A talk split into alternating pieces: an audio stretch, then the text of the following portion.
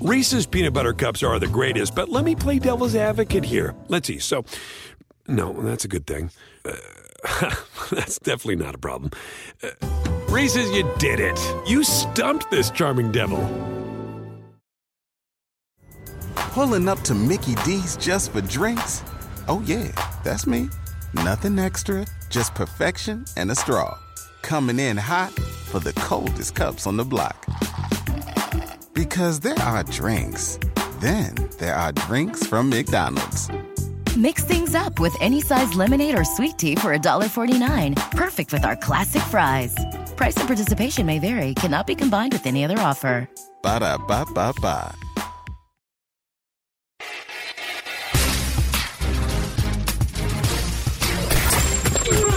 The Adam Schein Podcast. Episode 132 of the Adam Schein Podcast. A featured guest this week, one of the best play by play voices in the business from Fox Sports after over a decade at ESPN. My guy, Jason Benetti, who was just incredible this past weekend on the TCU Baylor call. He is a phenomenal play by play voice, baseball, college basketball, college football an amazing story. A Syracuse guy. Trust me, you don't want to miss the interview that we do with Jason Benetti, who is one of the best play by play voices in the business. Just got that brand new deal at Fox Sports, and he is doing an unbelievable job. Well, we are taping this on Tuesday, two days before Thanksgiving. And happy Thanksgiving to all of our listeners and subscribers and downloaders to the Adam Schein podcast. And Thanksgiving is always a hot topic for discussion. And Bob Stew, of course, our senior executive producer, is is with me. And Bob, this week, the you asked for it, you got it. It's on Thanksgiving because we put it out there via Twitter at Adam Schein. Maybe I should promote Instagram nowadays. You don't know what the hell is going to happen with Twitter at Adam Schein as well. And the overwhelming consensus was the people wanted us to talk about Thanksgiving. Now, first and foremost, there is this weird war against Turkey, and, and I just want to make sure that there will be no turkey slander ever. Turkey is always delicious. Turkey on Thanksgiving loaded with gravy is the only way to go. I don't want to hear about, you know, oh, we do something different or we do ham or we do lasagna. No, no. It's turkey on Thanksgiving. I don't want the turkey truthers coming out. First and foremost, Bob, when it comes to Thanksgiving, that's where you start. Just making sure you're pro turkey, right? Of course, Adam. I mean, come on. What, what are we talking about here? How, how could anybody be anti turkey? I mean, turkey is the staple of Thanksgiving. I have a Thanksgiving flag. It's currently flapping in the wind outside right now has a turkey on it. It doesn't have a bowl of mashed potatoes. It doesn't have a ham on it. It has a turkey on it, Adam. If you don't like turkey, it's because whoever's cooking it is cooking it incorrectly. That has to be what it is. It must be too dry. That's what I would say. Come on, I love turkey, Adam. I am pro turkey. How can anybody be anti turkey? I don't know. So good. We got that out of the way. And when it comes to sides, right? You know, stuffing is always number one. Stuffing is number one. Uh, without question, number one, my mother forever string bean casserole makes a, a cranberry, which is absolutely delicious. Love mashed potatoes and gravy. But stuffing will always and forever, Bob, be my number one Thanksgiving side. No, I think it's mashed potatoes. I just, the mashed potatoes are the number one, Adam. Stuffing's right there. It's a good 1B, if you would like to call it that. But for me, it's got to be mashed potatoes. I also am obsessed with mac and cheese, and I get it. Is mac and cheese your traditional Thanksgiving it's side? It's not. It's not. I would say it's not. So it It's gets not. dinged a little bit for that. I understand that. But in terms of if it's there, yeah, I'm taking You can put it on the cheese. table. You can eat it. You can go back for a second portion. I just don't consider it a Thanksgiving side, but you know, someone brings it to Thanksgiving, we're gonna eat it, Pop. All right, I'll, Yeah. I'll allow it. I'll allow it. That's- and that's mashed mac and potato number one is not offensive. A lot of people Yeah. will agree with you, but I just think stuffing is the traditional side for Thanksgiving. I can understand that, and it's great. It just mashed potatoes are just better. And look, That is also the problem with mac and cheese, Adam. It's a year-round food. It That's has right. year-round appeal. It isn't seasonal. You, you you could be eating mac and cheese on any holiday, and people are fine with it. So I get it. It gets it gets a little dinged. Yeah, for me though, mashed potatoes number one, stuffing number two. I- And I- stay I- away that's- with the that's those are salad on the. Thanksgiving table. That is a waste of time. Don't give me any. And I love salad in general. Don't give me salad when it comes to Thanksgiving. Now, you talk about seasonal, right? Look, let's get to the dessert. And I love apple pie. It's the number one pie. It's tradition. It's history. It's, you know, a little a la mode, a little vanilla ice cream. We're all good. But I pumpkin pie on Thanksgiving is always the number one. Now, I'm not anti. I will always, if there's apple pie, give me apple pie, give me more. Blueberry, give me that. But for just for Thanksgiving dinner, pumpkin pie is always number one. Uh, yeah, I'm not into the pumpkin pie. I think it's okay. It's an okay pie, but also Halloween is past, Adam. I'm done with pumpkin. I can't have any more pumpkin. I'm, I'm fed up with it. I'm done with it. I like pecan pie. I think it's exceptional. I, I think I first had a pecan pie maybe five or six years ago when Bill Zimmerman walked into the office one day and said, That is the ultimate, the best pie. I took a bite. I've never went back. Wow, I think it is exceptional. It's I'm an not a pecan pie. guy. I'm not Bob. Yeah. I I'm I could appreciate why someone would put that number one or two. I'm just not a fan. I'm not. It's I'm not going to do it. I respect your list, but I'm not going to do it. Can't do it. It's a strictly dessert pie. For me, apple, I feel like I could eat a, a piece of apple pie any time of day. It's it is that great. I love apple pie too. I'm not into the pumpkin pie, Adam. I'm done with October. It's over. I Wow. flipped the switch. I'm done with pumpkin. No pumpkin Okay. spice, no pumpkin pie, none of that. Well, I think pumpkin pie. Final time is Thanksgiving. After that, it's out. Then then it's over. You can have it Yeah. for Thanksgiving. It's part of the history, part of the tradition. Now, meal time is always significant, and you're obviously a sports freak like like me, and obviously you want to watch football. That's that's important. Now, you know, growing up, we didn't have a, a big Thanksgiving. My dad is an only child, and my mom has a brother who, you know, she we, we barely talk to. So, you know, it wasn't really a big Thanksgiving. It was, you know, grandparents and not nothing real, you know, in terms of history or anything. And now we always go to Baltimore, which is where my wife's from. That was kind of baked into the marriage, which is great. My kids are into it. My, my wife's family is great. They have a huge Thanksgiving huge. I I wish you you know for Thanksgiving for me a little more intimate, but you know because like everyone's all you know different places. It's not at one table, you know, spread out. But that does benefit me in that kind of setting because hey. You know, I got my, my nephews and my son and my daughters. I, I got to watch the game, right? I'm, I'm hanging with the people. I'm I'm watching the game. Now, to me, the ultimate time for the Thanksgiving meal, we eat at my at my in-laws at my wife's family we eat around five five thirty. I, I, it's late. I'd rather do it earlier. You know, do it on the earlier side. We used to do that growing up too, around that time, around like five.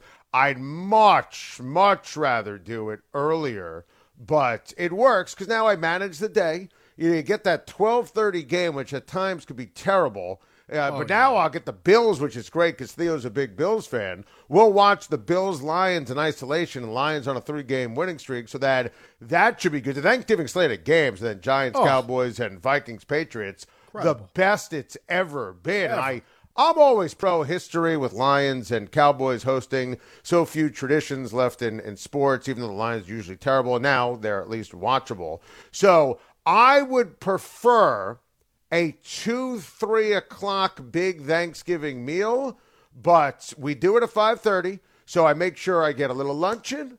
I get a watch the game in, in isolation with with Theo early and get a nice big workout in. Maybe a, a sleep where I don't have to, you know, I'm at my in laws so the kids can, you know, be with grandparents and cousins, which is great. So that's the structure of the day for me on Thanksgiving. I, I like the mealtime a little earlier, but I, I'm in a, routine now. Unless, you know, back in the day when I was doing the Jets and the Jets had a Thanksgiving game like 10 years ago with the butt fumble, and then we're in New York for that. I mean, I that was uh, unbelievable 10 years ago. I We're always in Baltimore at my in laws, and that's great. Kids love it. Katie loves it. You know, her family is fantastic. And I just wish the meal was a little bit earlier, and I would chop off about ten people from the uh, from the invite list. Oh my gosh, chopping off 10 people. I think the bigger the better, Adam. The more people oh, do you really, Bob? Yeah, of course. The more the, the more the merrier in my mind. I absolutely love it. Love a giant Thanksgiving. I love seeing everybody. Love seeing all the family. It's funny. Thanksgiving is my favorite holiday. The first thing I do when the NFL schedule comes out is I look to see who's playing on Thanksgiving because it's a rare Thursday game where we don't work the next day. So I can sit around and just just watch the games, right? Just be relaxed, watch all the games, hang out with friends and family cuz on a normal Thursday night, people aren't coming over and watching the games with me. It, it can't happen. Can't happen. We're up early the next day. I always check the slate. And unfortunately, the past five or six years, Adam, has been a disgrace. Some of these games have been so terrible. You know, you the Matt, Matt Patricia getting fired game. You had Scott Tolzien and the Colts play the Steelers the one year. Ravens Steelers was going to be the game of the year. It got moved to a Wednesday. This is what we've been dealing with every year on Thanksgiving. The fact that we get the Vikings and the Patriots is unbelievable. The Giants being relevant is massive for Thanksgiving. Buffalo on Thanksgiving is it's like Christmas. It's like Perfect. Christmas has come early for me. So I'm obsessed with it. I I I do think your meal time's a little bit late. I mean, because you're going to be eating all day. Like by that point, you've already eaten. Because you have to everything. eat. It's, it's you have late. to eat. You can't hold Yeah. out. You got to eat. Yeah, hundred percent. And I love also how committed you are to the workout on Thanksgiving. Oh. that is the. Oh. That is Yes. the furthest thing from my mind. If I worked out, my I'd morning, I should add one other thing. And I hate. I went to the Macy's parade once with the girls when they were younger. It was on one of those Jets games, either Jets Cincinnati or the butt fumble day. I think it was Jets Cincinnati. Yeah. Um, I, I like watching the parade on TV. Of And course. I, I generally like like that. To me is. I don't want to be there. I, I get claustrophobic. I have to go to the bathroom every forty five minutes. I got to pee. That's my own situation. You know, I, you know me. I always have to go to the bathroom. We do a show on location. Hey, where, where's the nearest bathroom? So I like watching the. par- Oh no, I am either running or on the elliptical at Katie's parents' house for forty five to sixty minutes on Thanksgiving. You have to. You have to. It's, Oh, it- gosh. It's too important physically and mentally because I'll tell you, I do not hold back on the Thanksgiving meal. I there is there is no holding back. It's seconds, thirds, more. I mean, it's you are in a race with yourself when it comes to the Thanksgiving meal. So, I'll ask you this because I've had people tell me this, and I, you know, people are, you know, having beverages at, at Thanksgiving. Some people consider Thanksgiving a great drinking holiday. I have never considered it a drinking holiday No. ever. There, there's too much in terms of food and football to consider it a drinking holiday. That's a good point. It's more of a relaxing holiday to have a drink with, right? Bingo. Glass of wine, maybe one beer. To me, the drinking holiday is the Wednesday night before Thanksgiving, Adam. That's the holiday to drink. on. Yes. That to me is one of the best drinking days of the year, but no, Thanksgiving Especially when we were younger, that was the ultimate Well, drinking yeah. day. Yeah, Because Grow that's it the thing like too. Like college you go back after to your college, hometown. yes, yeah, yes. yeah. Like you see all the people that you haven't seen in, in a year or so. That that makes perfect sense to me. You see, the whole town is out on the Wednesday before Thanksgiving. But actual Thanksgiving, I've never gotten like out of control on Thanksgiving, or I've never just been kicking back beers left and right. Like you just don't do that to me. It's it's a relaxing holiday. You have one or two drinks at most, and you enjoy your family and you enjoy the football. Hundred percent. And for me, honestly, I'll even have you know Diet Coke. I mean, give me give me the Diet Coke. I, I need to focus on. I maybe I'll have a beer, but I'll focus solely and simply on the meal. So, and you reference obviously, you know, growing up. I mean, going back from college, coming back, you know, on a break or in your twenties, everyone comes back home. You know, that Wednesday night was always the night. That was great. So then it was Thanksgiving on Thursday after the Wednesday night of going out, and then to me, the football playing day was Friday. Friends and I, growing up, we used to play football at the local elementary school we would go to on a Friday. Theo wants to try and play football with his cousins this year. He's like, let's do it Thanksgiving morning. Too ambitious. Friday. You also want to get out of the house on Friday. So any kind of football playing, and Theo always wants to be out throwing the ball. He, Friday, to me, Bob, is the day for Thanksgiving, quote unquote, football. Yeah, see, I understand that, but I'm getting older too. So for me, it's it's tough to go outside and play sports now. I know with Amelia getting older, I'm going to start doing that more, right? When the kids get older, they want to do that. Like, look at Theo. He's right in the, he's right in that prime age of I want to get out, I want to throw the football. We used to always do that as a family, playing football.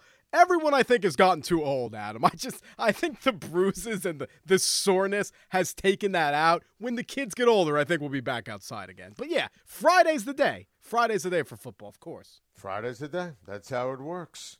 And then, of course, next year we're going to get an NFL game on Black Friday, as Mike North told us exclusively on on the podcast. So yeah. then, no one will be out on a Friday. Jason Benetti is the featured guest on the Adam Schein podcast, and he joins us next.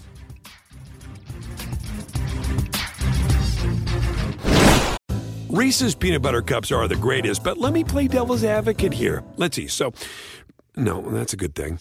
Uh, that's definitely not a problem. Uh, Reese's, you did it. You stumped this charming devil. Pulling up to Mickey D's just for drinks? Oh, yeah, that's me. Nothing extra, just perfection and a straw. Coming in hot for the coldest cups on the block. Because there are drinks, then there are drinks from McDonald's. Mix things up with any size lemonade or sweet tea for $1.49. Perfect with our classic fries. Price and participation may vary, cannot be combined with any other offer. Ba da ba ba ba. Self monitor your blood pressure in four easy to remember steps. Self monitoring is power. Visit managerbp.org. Brought to you by the Ad Council, the American Heart Association, and the American Medical Association in partnership with the Office of Minority Health and Health Resources and Services Administration. Hey, this is Mike Babchick from Morning Man of Mad Dog Sports Radio. When you are done listening to Schein, come hear me as I roast them. It's Babchick's Morning After the podcast. We try to make sure our bosses never find out about it. Available now, wherever you get your podcasts. Featured guest this week on the Adam Schein podcast, one of my favorite cats calling play by play. Jason Benetti, the superstar from Fox Sports, nice enough to give us a few minutes. Jason, I got to tell you, I- have wanted to have you on the podcast for a while. I've known you for a long time as a Syracuse guy, and I am just enamored by your work and your success, and we appreciate the time, my friend. How are you? I'm great. I'm great. You're way too generous. Thank you for listening to that tape I sent you on CD in 2005. Uh, it's great to be with you. I love your work too. Well, let's start. Speaking of your work, because you're on the list of people I needed to have this year on the podcast. Because you know we we'll, we'll text, we communicate on Twitter. You know we we Syracuse guys always stick together. But I'm sitting there watching the Baylor TCU game, and I'm stressed. I mean, I am stressed out like no other watching the end of that game. And one of the things I always say about your work your word choice is perfect, your cadence. You had the most amazing, and I want you to take this as a compliment, anxiety attached to your call at the end because nobody knew how that was going to play out. Before we get into anything else, take us through the insanity of the end of that game. Uh, first of all, my therapist will appreciate you saying that. Uh, second of all, look, when they ran the ball on third down, first of all, they spiked the ball on second down, and you're like, well, that's curious. I wonder what they're going to do on third down. They have something else in their pocket, and they ran. And uh, if you listen to the call, Brock Huard, and this is what's so great about Brock, right? Because you can my emotion and everything, and I thank you for saying that. Brock Huard is the same way. He always lives the play. The first thing he says is, "Got to get on the field." Right? Like he is part of it. And his ability to be on the field from 5,000 feet away is really impressive. And so to have a partner whose emotion helps build the moment too, like there are no losses there. Nobody is circling the drain, nobody's an energy vampire. We just kind of build together. And I don't think you can get there as an announcer unless you both are there, right? There's a different level that you achieve at the top end if your partner isn't in it emotionally as well. So, uh, but as it happened, we're watching and we're like, I don't. It, it really, it, instead of the strategy, it went to, I don't think they're going to get this off. Yeah. It was first of all, what are they doing, right? Like, what is happening? Second of all, there are guys in the middle of this who, if they trip or if they go to the wrong spot or if they whatever, right? Like if some earthly thing happens that's negative to them, this isn't going to work. So they can have practiced it all they want. And I love that they had. But if somebody steps on a beetle the wrong way, they're not going to win the game and their season's over. And that's what it was like in the booth. It was like, I cannot believe this is happening. But this guy and the kicker, if you watch the kicker, he just saunters onto the field like he's late to a party and he's like, Hey, where's the queso? Right? Like, guys, is there queso? Like I brought I brought some Stella. Where should I put it? In the fridge? Whap 40 yards and I win. Right? Like that. I've never seen anything like that. The kicker was so calm. The chaos was off the charts and you nailed the call and the anxiety and what everyone watching was feeling. And I'm glad you mentioned Brock because I love great teams as as a viewer. Where I could tell if, you know, there's great chemistry, force chemistry, likability. You guys sound like you've been working together for 50 years like you're you're the best of friends. You love ball no matter what the you guys love the action as much as everybody at home. What makes you guys such an incredible team? Why I wanted to do games with him in the first place, and part of the allure of coming to Fox was the idea that I'd get to work with him. Because when I watched him with Bob Wischusen for years at ESPN, I thought, man, I want to do games with this guy he just asks questions and he's a giving partner, but he also goes deeper in research, not because he's supposed to, because he wants to know. Yeah. And there's a difference in those two things. Also, what makes him a good partner is he's done talk radio for a long time. So he's a professional at telling stories. He's just really good at sound, right? He's really good at being human and coming across in a certain way and I will tell you, at about the three minute mark in the third quarter, I think it was, we did a World Cup promo. And I started talking through the World Cup promo, and Brock directly into his microphone yells, America! it's great. And I just started laughing hysterically. then he does it again, and I'm dying, right? I'm just dying. The third time he does it, I, it sounds like it's off in the distance. And I look over and he has taken his microphone and flipped it ahead of his mouth to his ear so he's not talking directly into the microphone. So he flipped it up away from his mouth so he could have the sound of somebody yelling in the distance. And i said to him during the break did you move your mic so you could make that? He goes i'm an audio professional. Oh my gosh. And i was like okay that is another level of broadcast partner that i am so glad i get to be a part of he is a dynamic force, and I love him dearly. So you're at ESPN forever, and you're calling a ton of big events, and and it's ESPN, and it's great. And Jason Benetti leaves ESPN and goes to Fox. I remember having a conversation with someone we both know, and they're like, "Well, why do you think Jason made the move?" And I said, "Look at the games he's going to be able to call at Fox. You know, ESPN's great. ESPN is you know the worldwide leader. You had a great experience." But to me, that was a no brainer opportunity for you in terms of the games, the quality, where you're going to be, number two team, college football. I'm obsessed with your baseball play by play, which we'll get to, college hoops as well. Did it turn out to be a no brainer, as easy as I'm making it sound?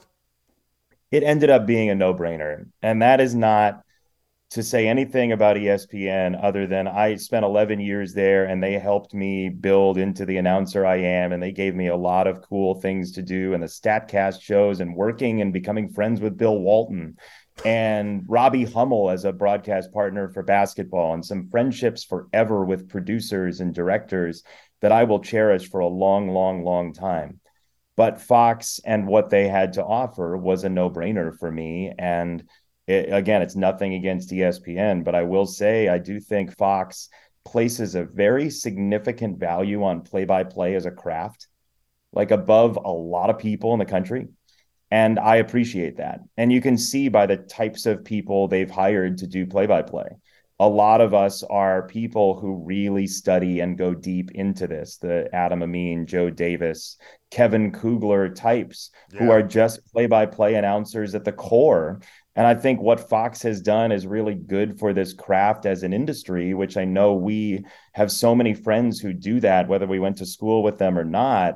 But I do think there is a lot of picture painting and a lot of good camaraderie and things that you learn as a play-by-play announcer that you don't learn doing other jobs necessarily. And you know, I, I, was actually I was talking to Tim Brando about this by text just yesterday. Sorry to name drop, but Tim has this great love for the craft of play-by-play and its future. And it, it kind of struck me as I was talking to him that that Fox has just brought in a lot of people, whether young or older or in the middle or whatever it is, who care deeply for the craft. I love that. And you could see that. I love the Joe Davis and Adam Amin and what you bring to the table. And, and in that line of the ability, who love play by play, who are versatile, who can call all different events and, and big time events. You know, you're excellent doing college football. I love your college basketball. My personal favorite sport that you call, Jason, is baseball. And I, it might even be a bit of a bias because, you know, I'm, I'm still romantic about baseball I, I love baseball play by play. I love watching baseball, whether I'm invested in a game or whether it's background noise for me. And those are two different ways to consume baseball. And frankly, you know, as I get older, I have kids. I I enjoy both. To be honest with you, is is baseball your your favorite sport to call? Do you have a favorite sport to call? It depends upon. Uh, I'm about to sound like Billy Joel in scenes from an Italian restaurant. It depends upon your appetite. Right. Uh, but my my feeling on baseball is the glory of it is that you come to the ballpark and it's not only what strange thing you're going to see on the field, but it's what strange thing you're going to see in the crowd and the types of stuff that can happen just as you people watch doing Major League Baseball. I mean, this past year we had a situation where our director in like a 9-1 game found somebody with an enormous larger than Costco size bag of popcorn that they were sharing with their entire row. And they were just diving in like like if you had a 5-year-old, the kid would be in the bag and fit fine among the popcorn like a ball pit at a discovery zone.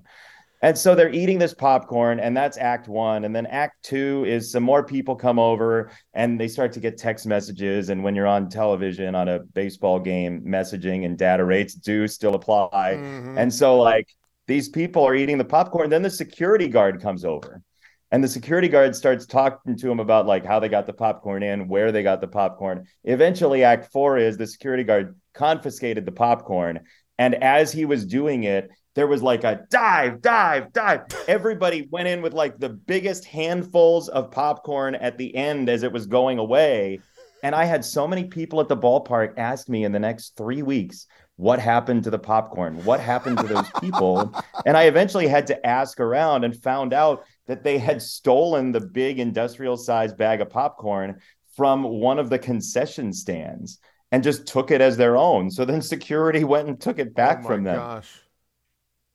So they stole the popcorn, and that's the they beauty of baseball, where you know there will be action, and you know, or not so much later in a lopsided game, and you're doing play by play of stolen popcorn. Intertwined with a ground ball to short right? there's this there's this rhythmic sort of if you're ever a sports announcer and you're at a party, I guarantee sometimes when you're in a conversation you don't want to be part of, you just want to say the two-two and hope that the person that's leaves. Such a great line. but that's not how it works. They don't just walk away, right? Like you can't just get out of it. so I'm really bad in social settings because I can't just exit like that. Uh, I mean, wouldn't that be great though? If you're, you know, play-by-play guy, you're in a conversation and you really don't want to, and the two-two, like that should be the social cue of please, I'm out. I, I yeah, don't want to be in this conversation. Like, I'm out. I'm done. There's the two-two. I mean, here's the two-two. I mean, that's. Uh, I mean, I every play-by-play voice should have that in their social arsenal, right? I mean, to be able yes. to use that would be great. Uh, Sean McDonough, to me, when I first heard you, I heard Sean McDonough. I and I think Sean is a fantastic play-by-play voice. Then I realized the depth of your relationship, both Syracuse guys. You know, you sent him tapes, he helped mentor you. Do you do you hear Sean McDonough when you call games? Was he someone that you looked up to? Is this a setup, Adam? So here's the thing. Here's the thing. Yes, it is, by the way. Every once in a while, every once in a while, I will be getting ready for a game and I will turn to Brock and I'll say, Delighted to have you with us. It's amazing. Fantastic to see you. Uh, Sean, I, I, I hate when people hear me do the impression, and I did it on WEEI a couple of years ago at a White Sox Red Sox game. I hate when people hear it and think I'm making fun of Sean because it is the very opposite. I love him dearly. He is a generous, kind friend and and a wonderful person who has done so much for me in my career. I just like the sound his voice makes. I think it's fantastic and remarkable and identifiable. And so sometimes I want to say, coming up at noon on ESPN, it is College of Charleston against Hubert Davis in North Carolina, right? I just have this urge to talk like him because I love his voice and I love the way it sounds. No, that's that's incredible. So your your path and your story is is incredible, Jason, on, on so many different levels. Born with cerebral palsy. And I, I read a couple of interviews that you did a long time ago where you said radio for you was great because someone would get to know you before they got to know you. And now here you are, great career on ESPN. You make the move to Fox, TV play by play superstar could you have ever, when you're growing up and you want to get into this business, could you ever have wrapped your brain around something like this? Hey, you talk to my one of my college roommates, Lauren Canaster.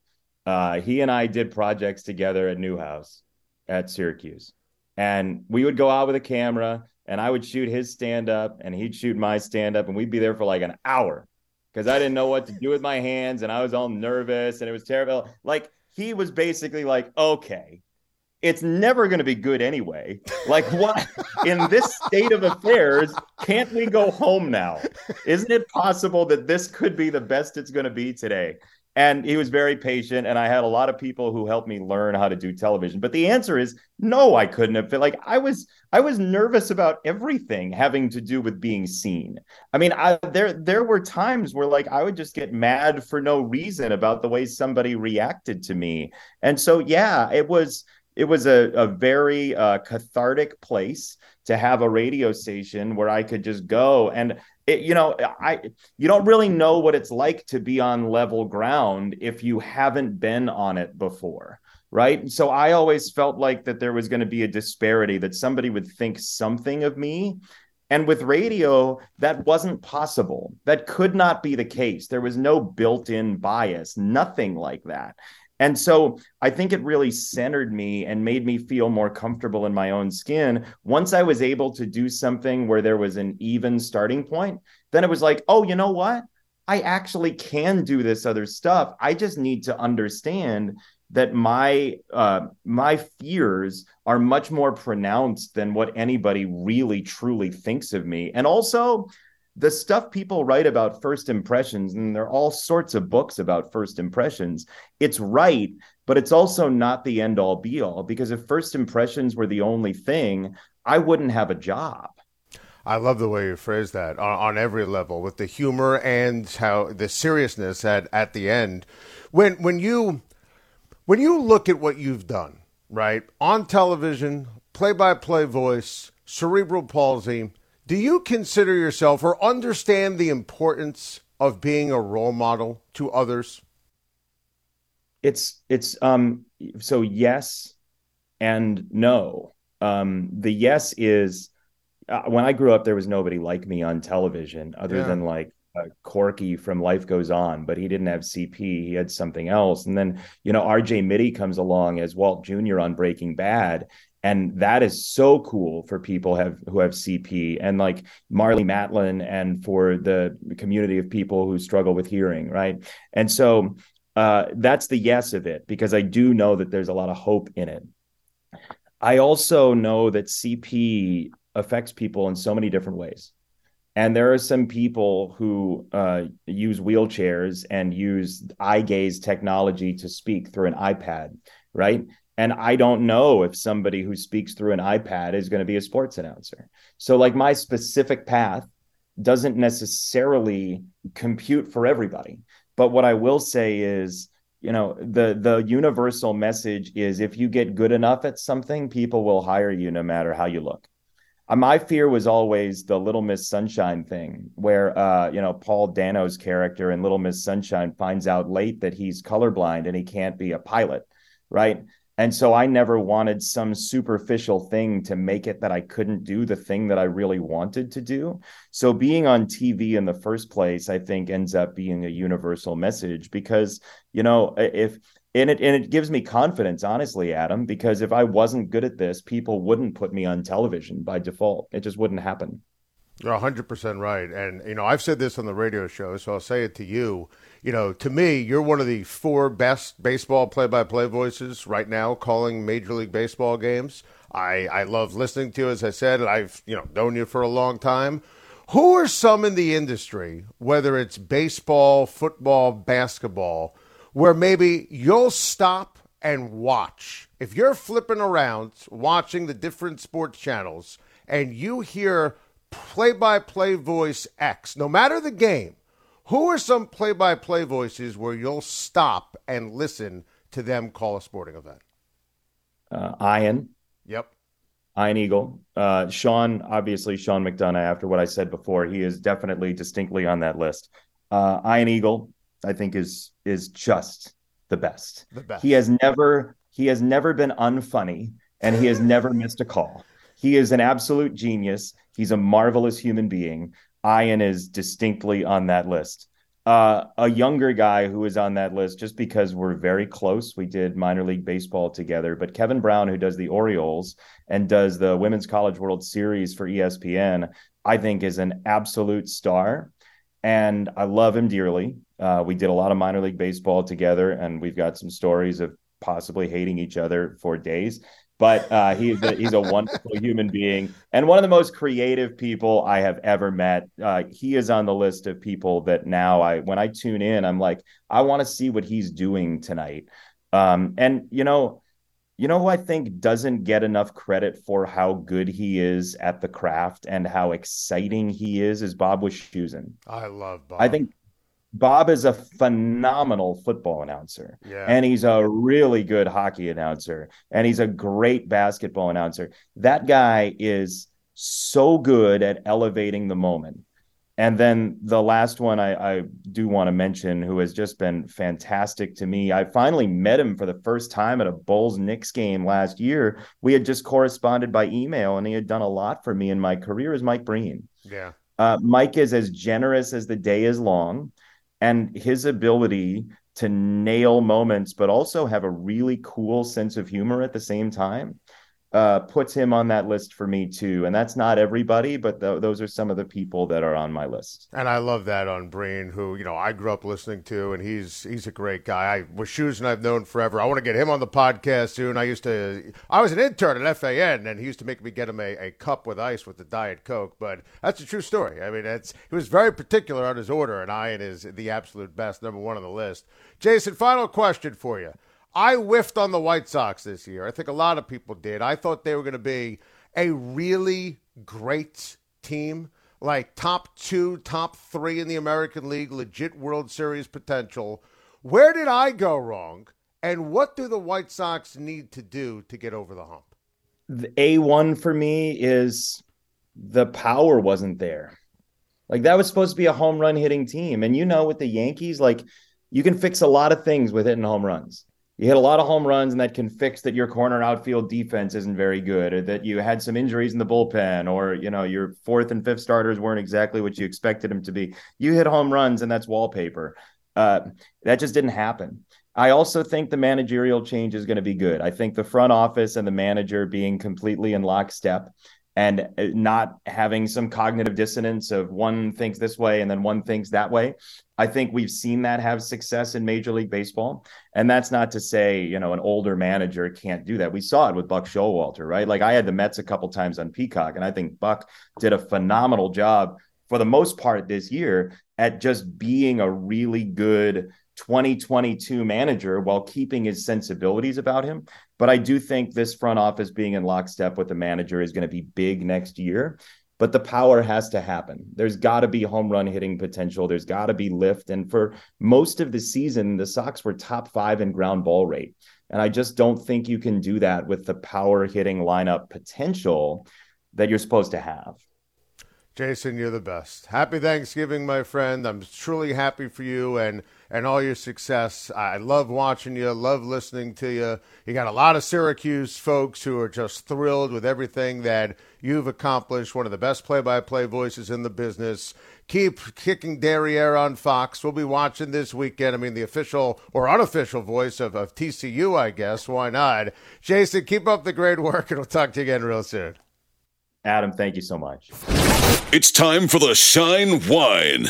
I love a good Merlot. As we tape this at 2 o'clock on Tuesday before Thanksgiving, we don't know who the starting quarterback is going to be for the Jets, but I can tell you that Zach Wilson is off to a JaMarcus Russell kind of start to his NFL career. And Zach Wilson has been terrible. And the numbers, when you compare the first year and a half that he has been a quarterback in the NFL, to JaMarcus Russell, who's considered one of the biggest busts in NFL draft history. It's eerily similar in terms of pass rating, touchdown to interceptions, completion percentage, yards per attempt, and wins and losses. And Zach Wilson was atrocious against the New England Patriots again after throwing three interceptions and costing the Jets a victory against New England at home. Then he completed nine passes, overshooting everyone, even on screens. The Jets punted 10 times. He was like a double agent again. And then post game, he refused to take any responsibility. So Zach Wilson, who I never would have picked with that number two pick in the draft, clearly is a terrible quarterback. And there are other options at number two, other quarterbacks, other players. I begged them to trade down, make the deal that Miami made with San Francisco, accumulate more picks. Look, I thought the Jets were going to start the season 0 7, not because of the talent. I gave Joe Douglas an A plus plus in the draft this past year, but because the quarterback was dreadful. And frankly, Zach Wilson's gotten worse. And I applaud Robert Saleh for at least saying, hey, we got to consider everything because it was that bad. And Zach Wilson doesn't get it. And he acts like a spoiled brat, and he can't complete the forward pass. And if they're not going to play him against the Bears, which is a perfect time to win, and against that defense, no Roquan Smith, no no Robert Quinn. I mean, that's a game you should be able to gain confidence, win, and pad your stats. So if they go to Joe Flacco or Mike White, it's really telling. But it is crystal clear to me that Zach Wilson is not the answer. The 2023 quarterback for the Jets is playing with the Raiders or with Washington or with San Francisco or in college. But Zach Wilson is not the answer for a team that clearly has a tremendous defense and is ready to make a postseason push. But not with Zach Wilson at the quarterback position.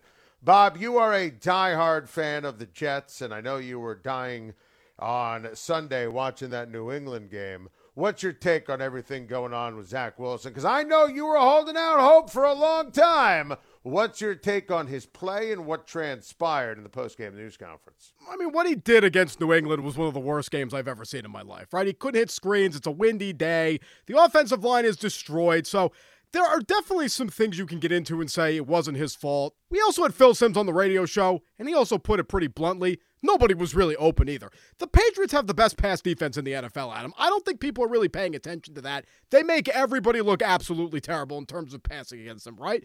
Bill Belichick literally sits at his house every year and tries to figure out a way he can destroy the Jets. Look what he did to Sam Darnold years ago, the ghost game. That basically ended Sam Darnold's time with the Jets, right? Now you have the same thing happening to Zach Wilson. Everybody going ballistic over how he plays against the Patriots, and I completely understand it. He looked absolute garbage. I said I never want to see him take another snap again. It was that bad of a game offensively. So again, we all we can all be prisoner of the moment also. But if you take away the Belichick games, he's 5 and 0 this year. Zach Wilson's 5 and 0. He's beat the Steelers. He's beat the Buffalo Bills. He beat the Bills. He put up 40 points on the Dolphins, who people are saying are a Super Bowl team. So look, I think Zach Wilson deserves another shot. He should still continue to play. I think the Jets are going to win a lot of these games down the stretch. The Lions, the Bears, and again, it's not going to be all him. The defense is exceptional. It's propping him up. I can I can completely understand that, and I can admit that. The biggest issue with Zach Wilson, and you mentioned it, Adam, how he handled himself post game. I mean, it was a complete disgrace. You're not going to take a single bit of blame for the loss. He, he said that, you know, oh, we didn't let the defense down. You put up three freaking points. Three points on offense. And the fact is, the defense gave up three the entire game. They made Mac Jones look like Zach Wilson, by the way. And this guy won't even take blame. So I completely understand benching him from that perspective, but like you don't bench him for Joe Flacco or Mike White because of talent. Joe Flacco's been booed off the field twice already this year, Adam. Oh, the, these guys are terrible. They're not NFL quarterbacks, which is Horrible. why, to me, if Zach Wilson is benched, he'll he'll never. I mean, look, he's not the Jets quarterback next year anyway.